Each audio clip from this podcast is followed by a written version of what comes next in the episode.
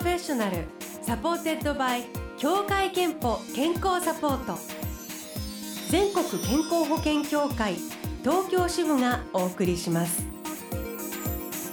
東京 FM Blue Ocean 住吉美紀がお届けしています。木曜日のこの時間は Blue Ocean professional supported by 協会けんぽ健康サポート。美と健康のプロフェッショナルをお迎えして健康の秘密など伺っています。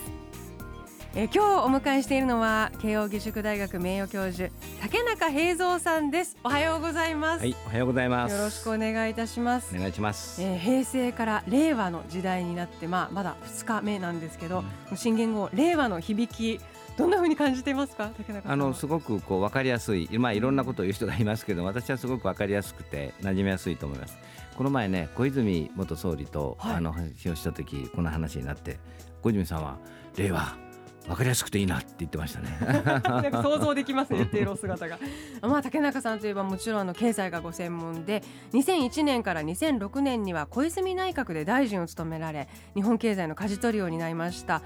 えで、えー竹中さん最新の著書が「平成の教訓」というご本を出されていまして今日は竹中さんと一緒に平成30年間、えー振り返りつつ未来についても考えていきたいと思います。まあ、あの本当になんていうか経済の専門ではなくてもすごく分かりやすくなるほど確かにこういう時代だったというのを振り返ることができるご本なんですけれどもキーワードでえお話を伺っていければと思います。まず一つ目平成はまだらな時代というふうに、えーおっしゃっていますがまだらな時代というのはどういうことなんですか？そうですね。あのまあ一般にはね、平成の時代っていうのはまあ経済が弱くなってうん失われた30年とかっていうふうに言われるんですけども、決してそうではなくてですね、本当にまだら模様だったなと思うんですね。えーすごく悪くなった時期もありましたけども、結構良くなった時期もある。ですごく悪くなった部門もあるけども、結構良くなった部門もありますよね。そういうふうにこういいところと悪いところをこう一緒くたにしないでちゃんと識別しないとその教訓をね令和の時代に生かせないと思うんですよね。うんでそういうことをまあこの本で実は言いたかったんです。その代表で言うとその良かったことそうでもなかったことを、はい、そうですね。まああの一つはやはりそのデジタルないろいろこう産業革命が起こってますけども、それに十分ついていっていないと。日本にさまざまな規制があって、えー若い人がやりたいこともですねこの法律があってできないとかそういうことがたくさんあってその経済のあの発展の分では少し遅れたというのも事実ですよね、うん。これは。しかし一方でねちょっと考えてみてください。私たちのこうデジタルライフっていうかねあの今もうみんなスマホを持って、えーインターネットは90、まあ、ほぼ100%近い人がインターネット、まあ、E メールを含むインターネットを使ってそして地上テレビは世界に先駆けて完全デジタル化をしたんですよこれ最初の国ですよあ。そうなんですか、ええだからすごくその意味では先進的なんですよね。でもう一つは今東京の真ん中に私たちいますけども東京の街はこの平成の時期にものすごく良くなりましたよ。うーんで今都市ランキングっていうのを私たちあの森記念財団というところで作ってるんですが世界の都市ランキングで東京って3位なんですよ。ロンドンニューヨーク東京パリシンガポールと続くんですけども東京はあのこの5年ぐらいの間でランキングを上げたんです。何を見るランキングなんですか？これは都市の総合力を総合力。70ぐらいの指標を全部使ってどこがまあ総合的に強いか。と例えば東京という街は、えーまあ空気がきれいですよね。そして今までちょっと弱点だった交通のアクセスも羽田空港というのが国際化されてここから20分で行ける国際空港ってすごいわけでもちろん文化もあるしえーその意味では東京ってすごく良くなった。で特にですねそれまでの東京ってのは外へ外へ広がっていってたんですが、え1990年代の半ばにもう覚えておられる方おられるかどうか都市博をね例の湾岸地域でやろうというのを中止して以降みんな都心に戻ってきたんですよ。え。で都心回帰が起こってそしてあの日本橋銀座新宿そういうとこみんなコンパクトシティになったんですね。で東京に今たくさん海外から人が来てくれますけど皆さん言うのは東京って面白いねと。銀座もあれば日本橋もあって、えーそして渋谷もあって青山もあって。これそうにコンパクトシティが連なったね。非常にいい街になってる、はい。だからそのデジタルライフ人々のデジタルライフそれとやっぱり東京都市、そういうものは間違いなくこの平成に良くなった点ですよね。そして、えー、と2つ目のキーワードが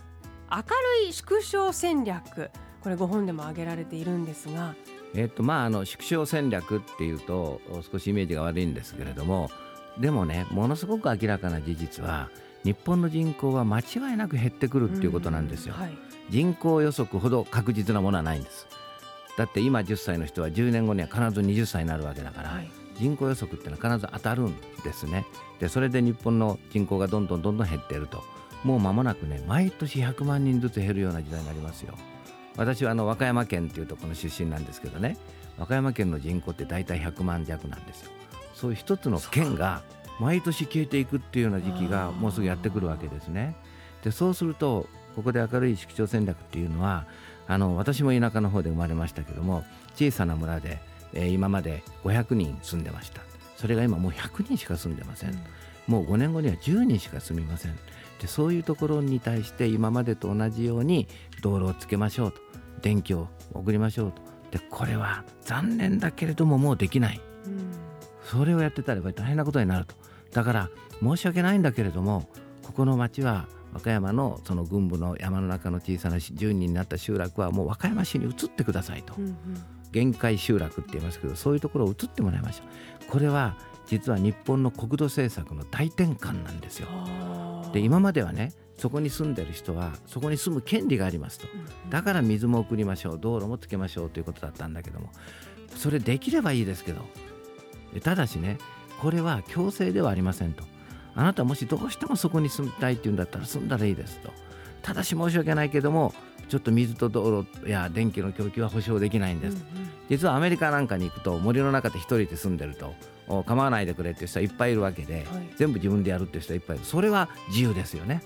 さっき言ったこうインフラを供給するという面ではもっと別のことを考えていかなければいけない。それをあえてまあ明るい縮小戦略というふうに呼んだ。明るいというふうにつけているのはそれはおっしゃる通りです。それは今までは道路道路にお金を使ってたけどもこちらに移ってくれる人にはその移るための費用は全部政府がお金を出しましょう。仕事の探すようなお手伝いも全部しましょう。それはやっぱり国が都道府県が責任を持ってやりますよ。でそしてもっとコンパクトでえー、明るい日本を作っていきましょう、まあ、そういう趣旨のことを言いたかったんですね。ちょっと想像しただけでも大変な転換点にいるということやあのそれを実施していくこともきっと大変だろうなというのが想像がつきます、ね、そうですよねそこの選挙区の政治家絶対反対しますよ。まずね ね反対するでしょ。うでそれで本当にこれはものすごく大変なことなんだけどもでも理屈の上でいくとねギリギリのところに置かれていて令和の時代っていうのはぱり今までこうそういった積み残された問題をこれ本気で解決していかなきゃいけないというそういう時代だと思うんですね。目先の利益とか目先のそれこそその受ける人気とか、えー、そういうことをさておき、まあ、本当にやらなきゃいけないその未来の幸せに向けて、まあ、本当踏み出さないといけない限界に来てるってことですよね。そうですよね。できるのでしょうか？どう見てますか、でだから平成の教訓から学ぶことが重要なんですよね。で平成31年ですよね。平成の期間っていうのは元号で言いますとね日本の歴史の中で4番目に長い元号なんですよ。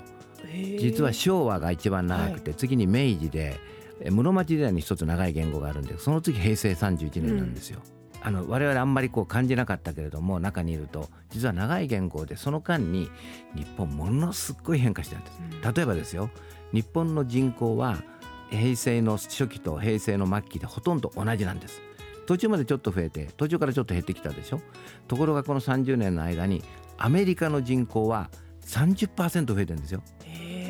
イギリスの人口でさえ15%増えてるんですよ。これは何を意味するかっていうとこの間の30年というのは世界中が人材の取り込み競争をやってたんです。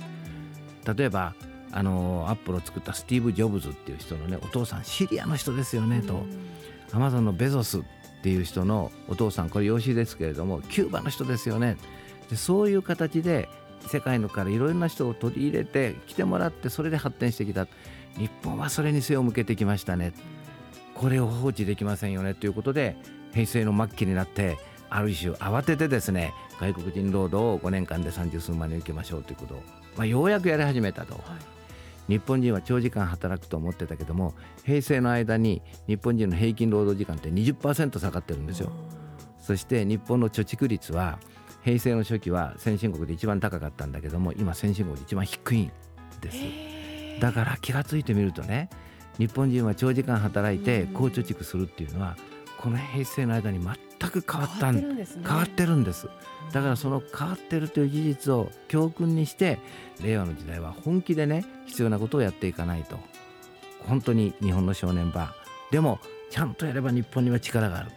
そういう時代だと思ってます。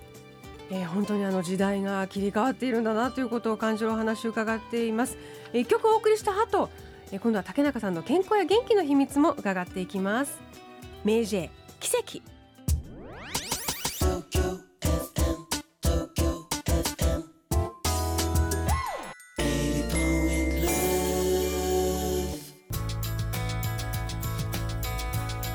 東京フェンブルーエーシャン今日は竹中平蔵さんをスタジオにお迎えしています後半は竹中さんの健康元気の秘密について伺いたいと思います竹中さんは普段食事生活習慣など健康で気をつけていることはありますか？えーっとまあねあんまり気をつけてないこともあるんですけれども結構気をつけていることもあります。例えば？睡眠時間なんですよ。はい。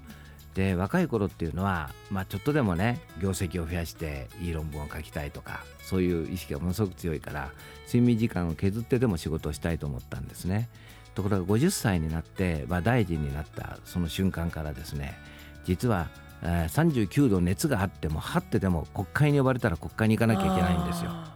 でないと健康管理もできないやつは大臣の資格がないとか言われるわけですからだからとにかく病気しないようにしなきゃいけないっていうのがもう目の前に降ってきたんーです。このね病気になれない怖さってすごいですよ。うん。で経済のね考え方でねスイッチング理論っていうのがあるんですよ。スイッチング理論。スイッチするんです。スイッチを入れ替えるんです、え。でこれは例えばあの企業だってね景気がいい時はできるだけ売り上げを増やそうとする。あこれがま最大目標だと。景気が悪くなったら売り上げよりもできるだけコストを下げようとすると。これスイッチしてるんですよね目標を、どはい。だから若い頃はですねえーできるだけ業績を上げるということも。で、えー50歳以降は仕事を少々怠けても睡眠時間を確保すると。あそのスイッチングやったんですね。でも結果的にはその方が仕事にとってプラスだっていうことですもんね。まあ長期的にはそうだと思うんですよね、うん。あの忙しい日々を送られていると思いますけれども健康診断行ってらっしゃいますか？はいあの1年に1回は行っております。最後に竹中さんの健康の秘密を伺いたいと思います健康の秘密はまるまるですでお願いしたいんですが、健康の秘密は笑いです健康の秘密は笑いですをいただきました。あれなんかちょっと意外でした。そう？はい。私関西人で何でも笑いに変えるということを常に心がけてましてえ例えばこうえー優先宮川の時とかですねむちゃくちゃなこと言われるわけですね。でもう批判されるわけですよ。面と向かって。その時ですね神妙な顔をしながらですねこんなバカなことを言う人は毎日どんな飯を食ってるんだろうとかねそういうことを考えるようにしてましてねねこれその時バレてたら大変なことになってましたけども、えー。何でも笑いに変えるっていうのはねあのあれですよ。あの大事だと思いますよ。じゃあ小泉さんとも結構笑い合ったことも。こそうそう。小泉さんとね最近でね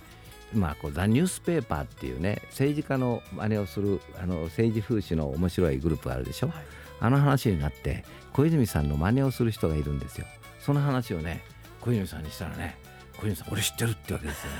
この間ね俺の前で彼やったんだって。やったんだって。で何て言ったんですかって言うと鼻筋は通ってるけど話の筋が通ってない小泉純一郎ですって 言ったんだって。頭いいな彼はって言ってました。ありがとうございました、えーこのコーナーではあなたの健康の秘密や健康でいるための秘訣も募集しています、えーメッセージを読まれた方にクオカード3000分をプレゼントです。今日は30代の会社員の男性タカさんからのメッセージです一駅手前で降り歩くようにしています。またエレベーターやエスカレーターを使わずに階段で日常の生活でできることを続けることが重要だと感じますと、えーいただいています。竹中さんは結構あれですか？歩いたりとかそのあたりは気をつけて。いやねそれが私の課題でしてですね。これから足か 足からやると。令和は歩く時代歩く時代にはい。えー、タカさんクオカード差し上げますね、えーということで今日は竹中平蔵さんをお迎えいたしました竹中さんのご著書平成の教訓は PHP 新書から発売中です。えー平成の経済政策を総括していらっしゃいます。小泉内閣の真実とかあと今日おあの伺ったお話とかそれに加えて平成に横行した10の愚策など、えーとても分かりやすくお書きになっています。ぜひ手に取ってみてください。竹中平蔵さんでした。ありがとうございました。ありがとうございました。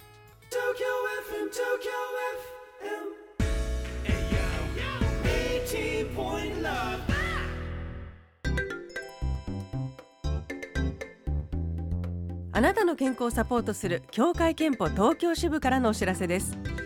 COPD 慢性閉塞性肺疾患という病気をご存知ですか？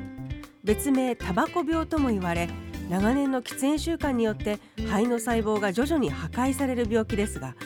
咳や息切れなど風邪に似た症状のため放置してしまう人が少なくありません。